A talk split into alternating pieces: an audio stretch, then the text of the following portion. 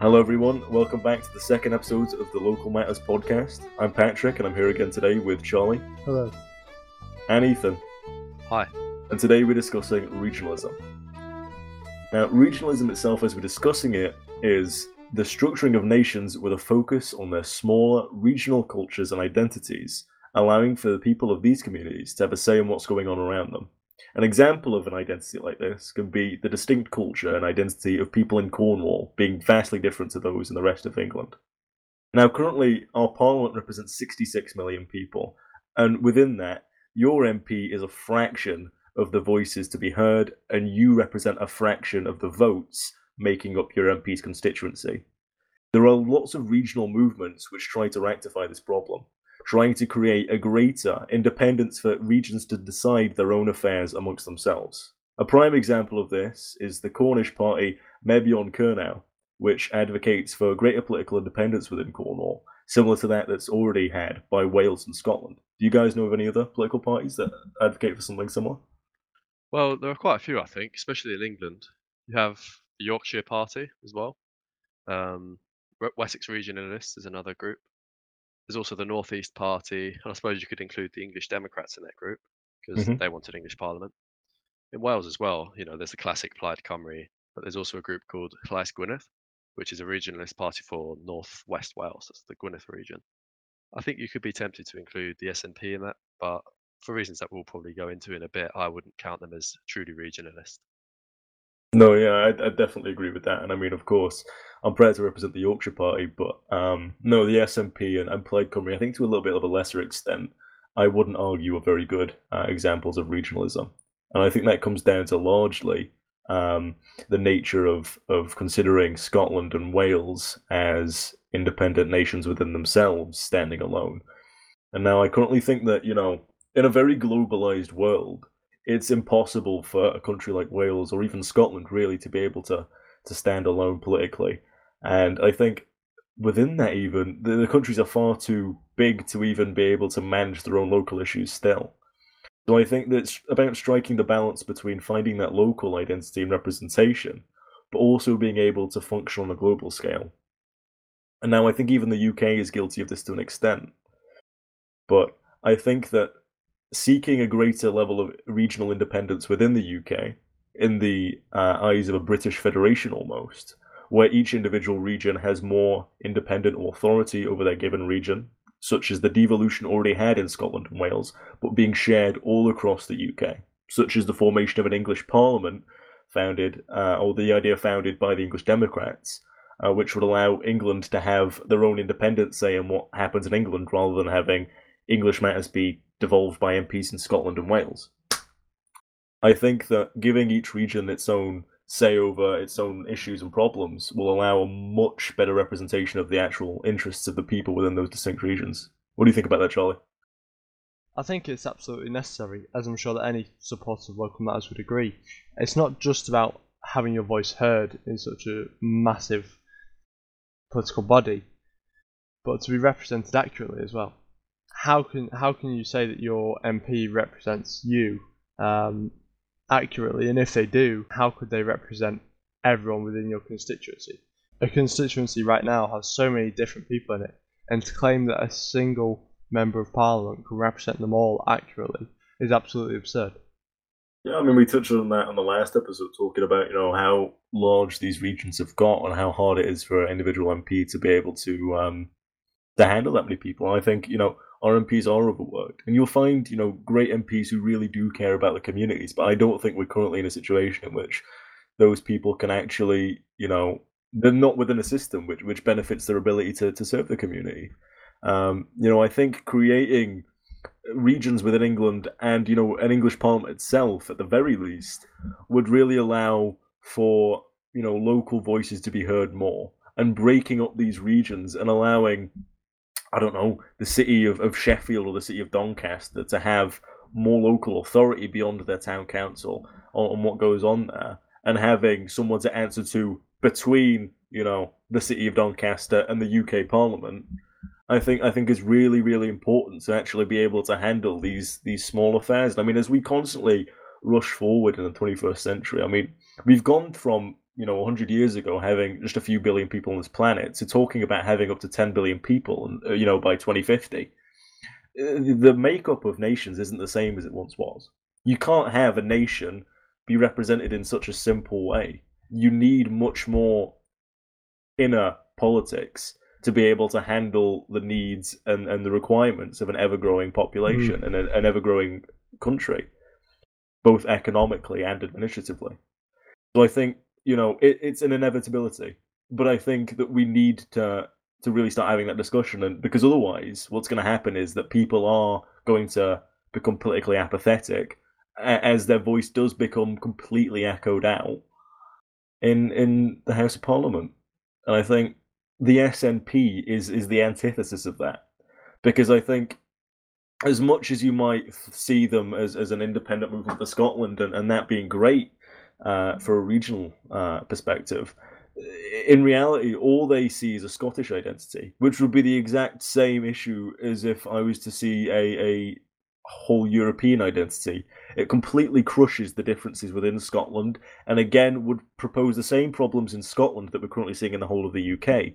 That being that despite Scotland's small population, you would still again see ignoring MP uh, MPs ignoring the actual regional differences within Scotland. I mean, a man from the Highlands has nothing in common with a man in Edinburgh beyond the fact that they both live in Scotland. Um, in terms of their, you know, their regional identity at least. And I think the SNP massively looks over that. And I mean, it goes back to this sort of Jacobin identity that they really hold quite quite tightly. And if you don't know what that means, essentially, Jacobin, Jacobinism is, is an ideology which stems from uh, France around the time of the French Revolution. And if you go back to that, that period of history, France itself as a region now, it wasn't the same nation state that we'd understand it today. It wasn't a, a country of people who all spoke French and all acted French and walked around in berets and with baguettes. It was a, a vastly different sort of makeup. You had you know, several different languages, very distinct regions and cultures and, and, ways of life. If you imagine France having multiple different versions of Scotland within inside it, you know, cultures which are that different to their own, these were all eventually quashed by uh, the ruling parties at the time, which sought to create one unified French identity. And because of that, thousands and thousands of people lost their cultures and traditions of their region. And again, eventually ended up descending into the same sort of almost one party system that that we see now where these individual people don't get to have a say. There is no local democracy, there is no local representation because their local councillors and MPs either don't have the power or are far too widely spread. The legacy of Jacobinism is still ongoing in France as well, because as recently as in 2014, the French Parliament reduced the number of metropolitan regions in the country from 22 to 13. That's almost halving the number. And this is at a time where, as you said, the population of the world is spiraling at completely unsustainable levels. So it's complete it's completely against common sense to reduce the um, administrative autonomy of regions at a time when the population is getting so large. Definitely, I mean, I, th- I think simply put, it makes way more sense for people within their own communities to know what is best for those communities I think that extends to regions. I think that expands to countries. I, I don't believe that people currently sat and living in London are going to know as well what serves best the people of Yorkshire as the people of Yorkshire. And I think that's that's the the bread and butter of it really. And I think that's something that we need to I think we all really already know that, but I think that's something that needs to become a political reality as well. I mean, we do have we do have some systems already. Um, you know, we do have town councils and borough councils and things, but I think I think the issue is that people, myself included, don't know that much about them. I don't know how much power they have or what they can do. But I would assume that if they could do uh, as much as I wanted them to be able to do, then people would be more aware of them. Uh, you know, most people in my town wouldn't know when the town elections were uh, for the council, for example. Um, so we do have similar structures in place, but those need to be strengthened and then enlarged to a, a regional basis. Yeah, because unfortunately, the councils do do a lot of good work, but at the end of the day, the amount of power that they've been given is really too small for what they should be doing. Mm-hmm. And a lot of councils end up being, you know, glorified bureaucratic offices, if you know what I mean, just yeah. sort of subsidiary branches for handling administrative matters, but not making decisions on their own. Mm. It sort of drives them all to be redundant, really. And I feel quite bad for a lot of the people who work on councils because, like I said, a lot of them really do care about about their own communities. But I feel like they get a lot of bad rap because they're a lot of the time they're not able to do as much as they'd want to because you know asking for you know your small town in Dorset to get some support when you're competing against the entirety of the UK, it's it's very difficult to get that done. But you know, if if we were to instead have, as I said, something between the entirety of the UK and your small little village, it would provide a much better basis, not just for you as an individual, but the actual institutions such as the council to go to to operate from. It would be so much more efficient and allow such better cooperation between counties and towns and villages. It, it seems so common sense. I mean, at the end of the day, you can't necessarily blame individuals for not knowing what's going on in the other parts of the country because that's completely natural, isn't it? You can't expect a population of a former mining town to vote in favour of policies that would desperate that would help people that desperately need farming subsidies in Wales, for example.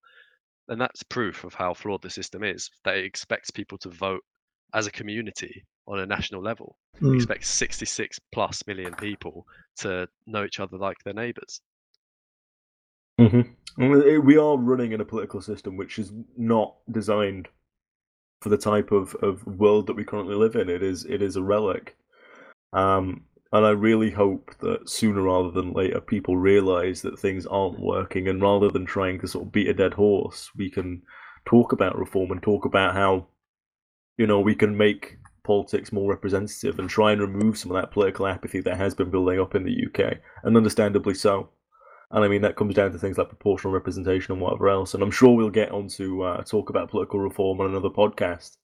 Um, but something something needs to happen. I think something needs to happen soon. You know, I think the tide is turning. I think that after Brexit, the next political current will be regionalism and regional devolution, at least. Um, but I think that one issue some of the current parties have is um, they see it as secession from the nation. Um, you know, the SNP wants to completely leave the United Kingdom, uh, as do Cornwall. Um, but these these nations couldn't function by themselves, and it doesn't make geographic sense either. So I think it's very important for us to to note that although we support regionalism and um, more powers to smaller areas, I think that maintaining a centralised and you know technically federal um, system is definitely necessary as well. Definitely, yeah. I mean, stuff like the preservation of the Welsh language, these regional cultural identities need to be uh, maintained, uh, and Welsh people should have Welsh representatives. They should be able to decide what happens in Wales themselves, and that that seems only logical. And I would not want to take that away from them. But I think on a grander scale, Wales cannot function as its own independent state. So I agree with you completely. I think it needs to be a matter of us all coming together, offering everyone the rights and the freedoms that they deserve, and then working together in a federation, a confederation, as a team to move forward and, and thrive in, a, in an increasingly globalized world while still holding on to those very, very important Mm. regional identities.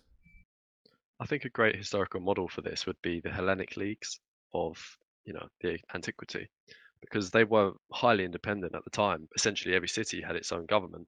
But in times of great crisis, especially security crisis that concerned everybody, as well as economic crises, they came together. I think that level of cooperation when necessary, as well as respecting rights of independence at other times, is really what we're aiming for, isn't it? Exactly, yeah.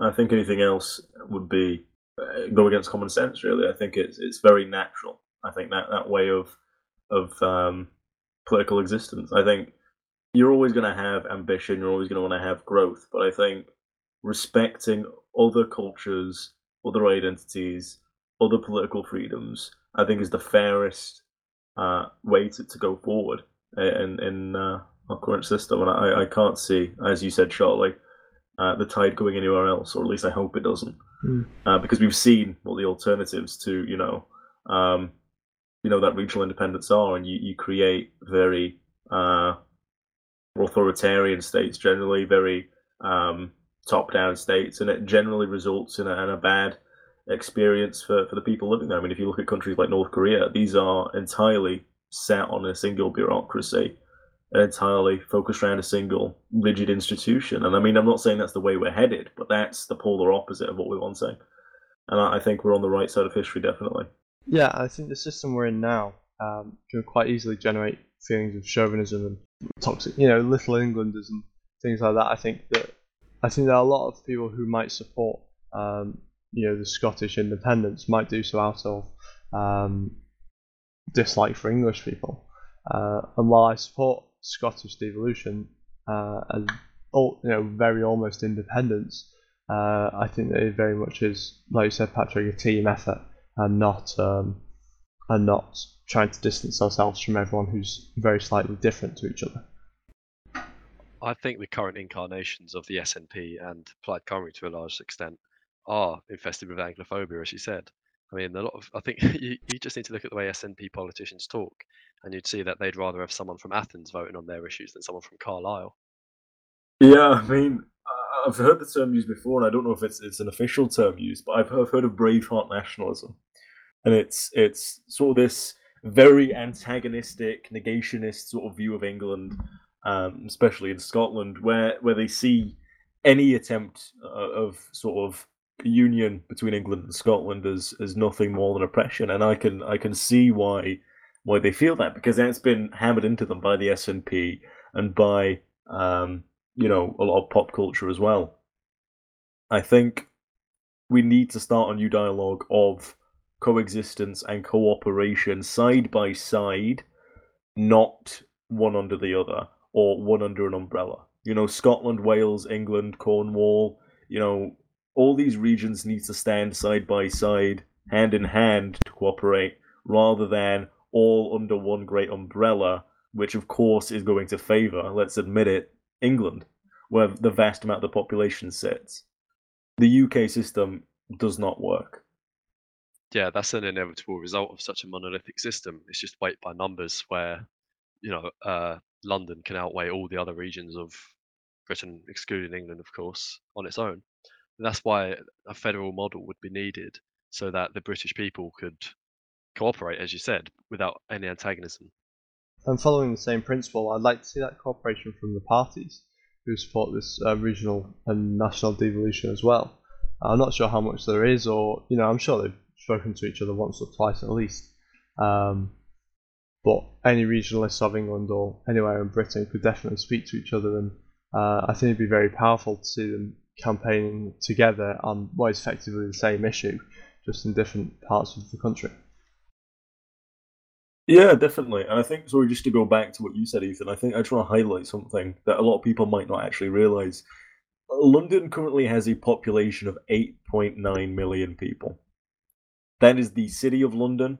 And Scotland has a population of 5.45 million. That means London has 3 million more people living in it than Scotland, the entire nation. Not only does that speak for Scotland's ability to function as an independent country, but it also speaks for the the completely disproportionate level of representation we have in the UK currently. And I can understand why the SNP is so aggressive in the way that they go about their fight for independence because they are being completely snubbed. I should never knew London was that big compared to other nations. I think that that's a great example for what we said earlier. How can you expect any constituency in London to be represented well enough by any member of parliament?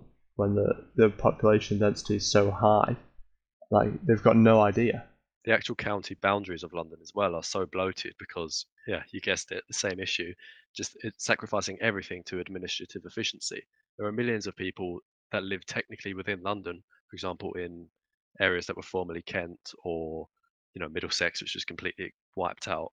Places and Essex, of course, millions of people that wouldn't be counted as Londoners but are now simply because it's easier for the administrative forces. And the fact that people are losing their own, you know, identity just because of of um, you know these administrative boundaries. I, I've actually seen a few documentaries talking about people who refuse to change their postcodes because they're that adamant that they're not from London, and I, I can't blame them. If you randomly got roped into being a Londoner tomorrow morning, you you you know you'd think you'd rolled out the wrong side of the bed. I I can't imagine ever being sort of pulled into to a, a, community and an identity that I had no part of. I mean, imagine if we all woke up tomorrow and we were Scottish. It, it wouldn't it wouldn't work. And I think trying to advocate for any sort of system of, of continuous growth like that is it's incredibly, incredibly narrow sighted. But like you said, Charlie, so many people don't realise how how big the, the population difference is and how big the, the problem of representation is. Because it's swept under the rug and people don't look at the numbers, people don't look at the facts, and people don't think about what's going on. Because people just think, oh, well, politicians don't care about me, politicians don't see what's going on, and that they completely lose interest. And I think if we're ever going to get a country that's able to stand together, work together, grow together, um, you know, for stability and prosperity, people need to to lose that political apathy, and people need to once more become interested in their own their own communities and their own regions. And I think people need to realise the importance of that for that to happen. I think it's largely the result of a loss of community spirit that people aren't more upset about this sort of thing.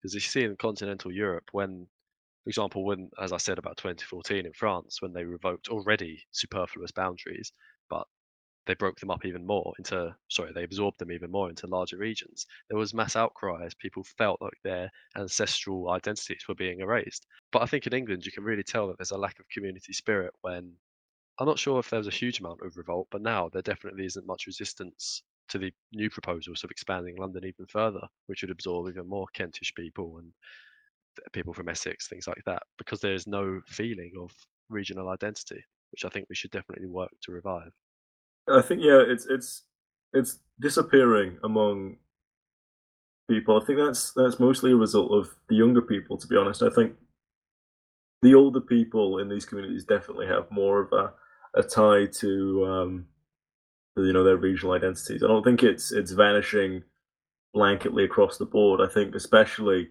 um, young people because it's not something that they've ever really experienced. They've lived very insular lives generally, and and they might have you know um, being friends with the people on their street, and, and, and that's about the extent of the community understanding. You know, it's it's a product of the time that we live in, and I don't blame younger people for not having that same sense of community that, that older people do. But I think a lot of people don't realize that it's missing. And I think that's that's the biggest tragedy of it all. Um, is that they've not lived in a in a community which has promoted that sort of spirit. I was speaking to somebody yesterday, um, and I'd showed them the previous episode of our podcast. And when I was talking about uh, in the podcast episode about how a lot of places are losing their regional identities and how they don't have them already, um, they found that really really worrying. They they thought you know living in a small village themselves, they saw how important it was to them and to the people around them that they actually had that community. I mean, they, they used to go to the same pub and see everyone they knew. They'd help each other out, you know, uh, watch each other's dogs when they were away. And of course, these are small, small issues, but the the general community spirit and looking out for one another was was so vital to their day to day. They couldn't possibly imagine the rest of the country wasn't like that. And of course, why why wouldn't you? I'm sure if if anyone listening to this right now could imagine, you know, a, community where everyone knew each other and was friendly with each other and helped each other out when they needed it. Everyone wants that. That's something that I don't think anyone's opposed to. Um, and I think it's something that a lot of older people still see, but a lot of younger people don't because they've not they've not been brought up in that. As the world's changed, it's not really been passed on to them. Um, but I think the coronavirus has really sort of inspired that again in people, and I think people are seeing the importance of community and change. And I think that's something that we really need to sort of as a group pull back out in people. I think younger people, especially, that we need that same sort of counterculture that we've seen with environmentalism, where young people are actually fighting to bring these communities back because, frankly, older people can't do it on their own, and it needs to start from the bottom up, really. Um, I think that's the only way we're really ever going to see any change, and that's obviously why we're all here today recording this podcast to hopefully try and bring about that change. I think everything you just said really hits the nail on the head, Patrick. Um, I don't think there's much more to say on this episode. Have either of you two got anything else to add? No, I think I think I've rambled for long enough. Yeah, that's all from me as well. The only thing I can think about is democracy, but I'm sure this is an issue we'll tackle in a dedicated episode coming up. So yeah, that's all for this episode. Follow us on Facebook at Local Matters ENG or visit our website, thelocalist.org. If you're feeling particularly generous, give us a donation at paypal.me forward slash local matters. More details can be found on our website.